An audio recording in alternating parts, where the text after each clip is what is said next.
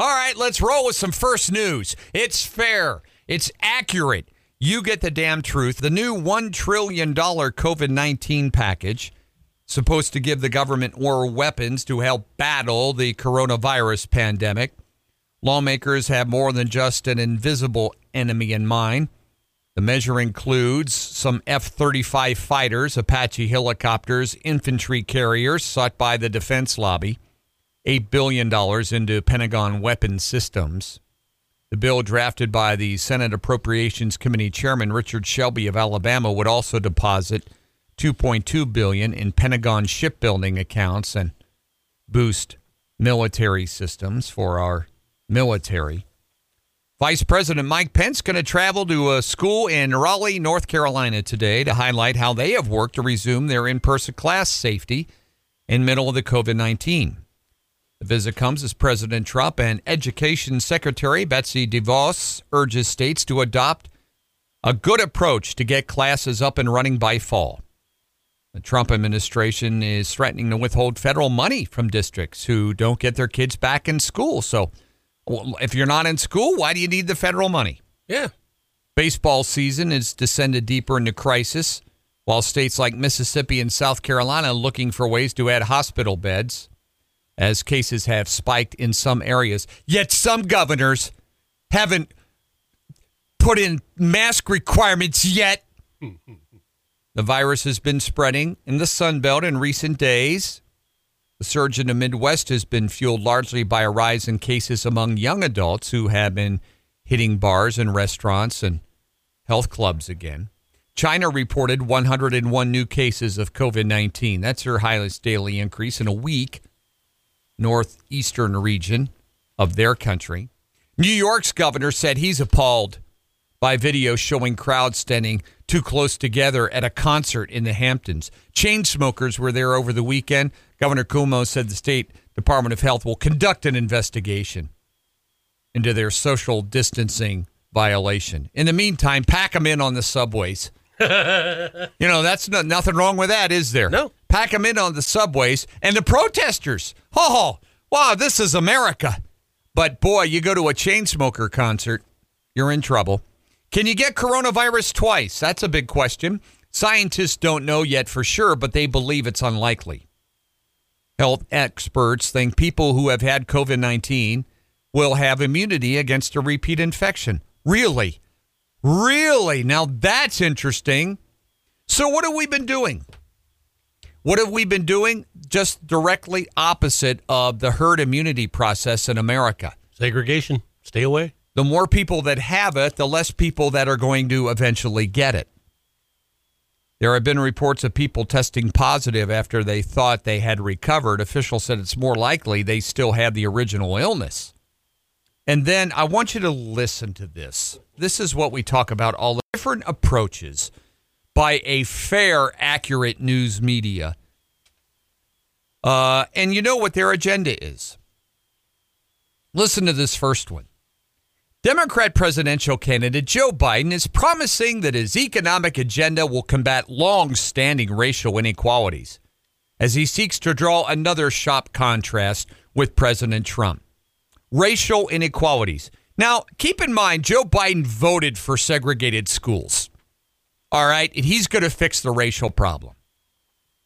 Trump is exacerbating social discord by sending federal authorities into major cities under the pretense of addressing crime. Have you dumbasses not seen the footage of these burning cities and looting stores? Everybody's seen it. So that's their approach with Joe Biden as he visited a community center yesterday. La la la la la. La la la la. Okay, then there's this one that they do on President Trump. Listen to their approach on this article. President Trump is painting a portrait of what Joe Biden's America might look like, asserting that crime and chaos will swallow up our communities should he win the White House. Now, here's where AP throws their lines in. Left unmentioned by Trump is the recent surge in violent crime recently endured in several American cities under his watch. See? Look, look at their approach on this. Mm-hmm. The president is trying to get a hold of crime in these cities, and the liberal Democrats are fighting him every step of the way. The Trump administration has started talks with Oregon's governor's office, trying to draw down the presence of federal agents in Portland if they step up their own enforcement. He said these are anarchist agitators. They're waiting for a response from the governor of Oregon. High ranking member of the Chicago Police Department's been found dead, apparently shot himself. Deputy Chief Dion Boyd Two weeks after a ceremony announcing his propose, uh, promotion, he was found dead on Tuesday morning. Another monument in Georgia has been removed by workers, used a crane to pull it down. Stood in McDonough Square for years and years. Statue had been a fixture at that site. Henry County Commission voted to remove it this month amid national protest about police brutality, so they they took down they're taking down our national monuments. A Japanese court has recognized people exposed to radioactive black rain that fell after the atomic attack on Hiroshima, ordering the government to provide them some medical benefits as other survivors.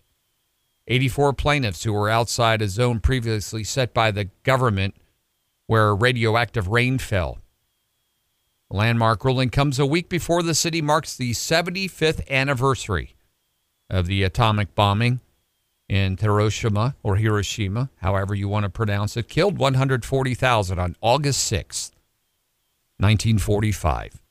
There is a new study out on the medical front. Results are boosting hopes they soon may have a reliable way to help family doctors diagnose the most common form of dementia, Alzheimer's.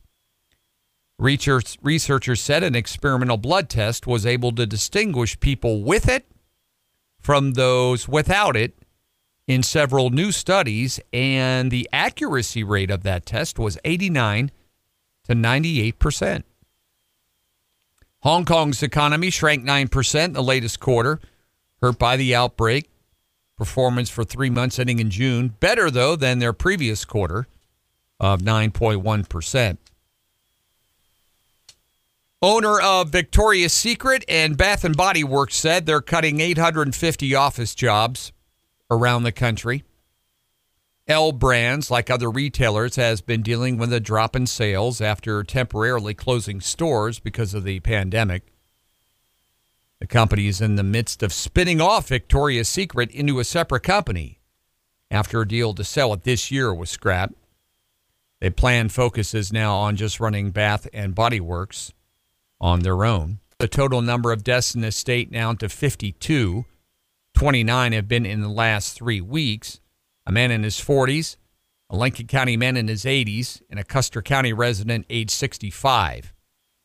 Another man in his 50s died on July 7th due to uh, complications related to COVID 19 with significant underlying health conditions. A Montana man was in the hospital after being mauled by a grizzly bear in an abandoned barn in Teton County. 50 year old Shannon Rammel of Choteau was attacked Monday evening. He was looking for a bear after a neighbor reported seeing tracks. The family drove to an unoccupied farm and saw no signs of the animal until he decided to check the barn. That's when he startled the bear, which threw him up in the air. He suffered some bite and scratch marks on his shoulder and arms and some wrecked underwear. Other than that, he'll be all right. There's a coal company out there planning to rehire 73 employees who've been out of work at the mine since April. Navajo Transitional Energy Company said their workers will be able to return to Spring Creek Mine on August 3rd. They laid off 57 at the Antelope Mine in Wyoming. Company hasn't announced plans yet for those workers to return to work, but the others will. And Ken Burns, who is busy always making documentaries, said he has eight new projects that he is currently working on. He is going to do some deep dive looking at Benjamin Franklin, Muhammad Ali, Leonardo da Vinci, and Ernest Hemingway. PBS has announced a new online home too for all the work of Ken Burns and other documents or documentaries. A new service that will be starting next month. Besides his library, the service will also have work from Nova and Frontline with an eye towards the nation's discussion on social justice issues as well. But if you've ever seen one of his uh, documentaries, he does a good job on them.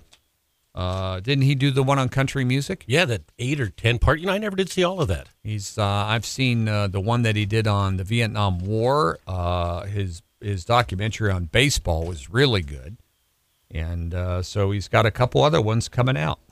In sports, we talked about it earlier between the Astros and the Dodgers last night. Joe Kelly sent a 96 mile per hour fastball behind the head of Alex Bregman in the sixth inning Tuesday. Uh, Kelly wasn't with the 2017 Dodgers, who lost in the World Series to the Astros, but he was on the Red Sox team that lost to the Astros in the first round.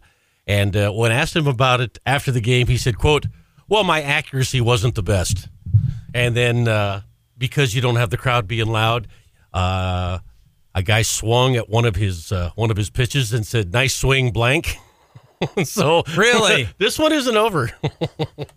From the Weather Center, 91 degrees today, a slight chance of a shower at 20%. 94 tomorrow. Hot stuff coming our way. It looks like 90s all week long. And that's what's happening. Mark and Paul here together. Thanks for tuning in each and every day, bright and early. Cat Country 102.9.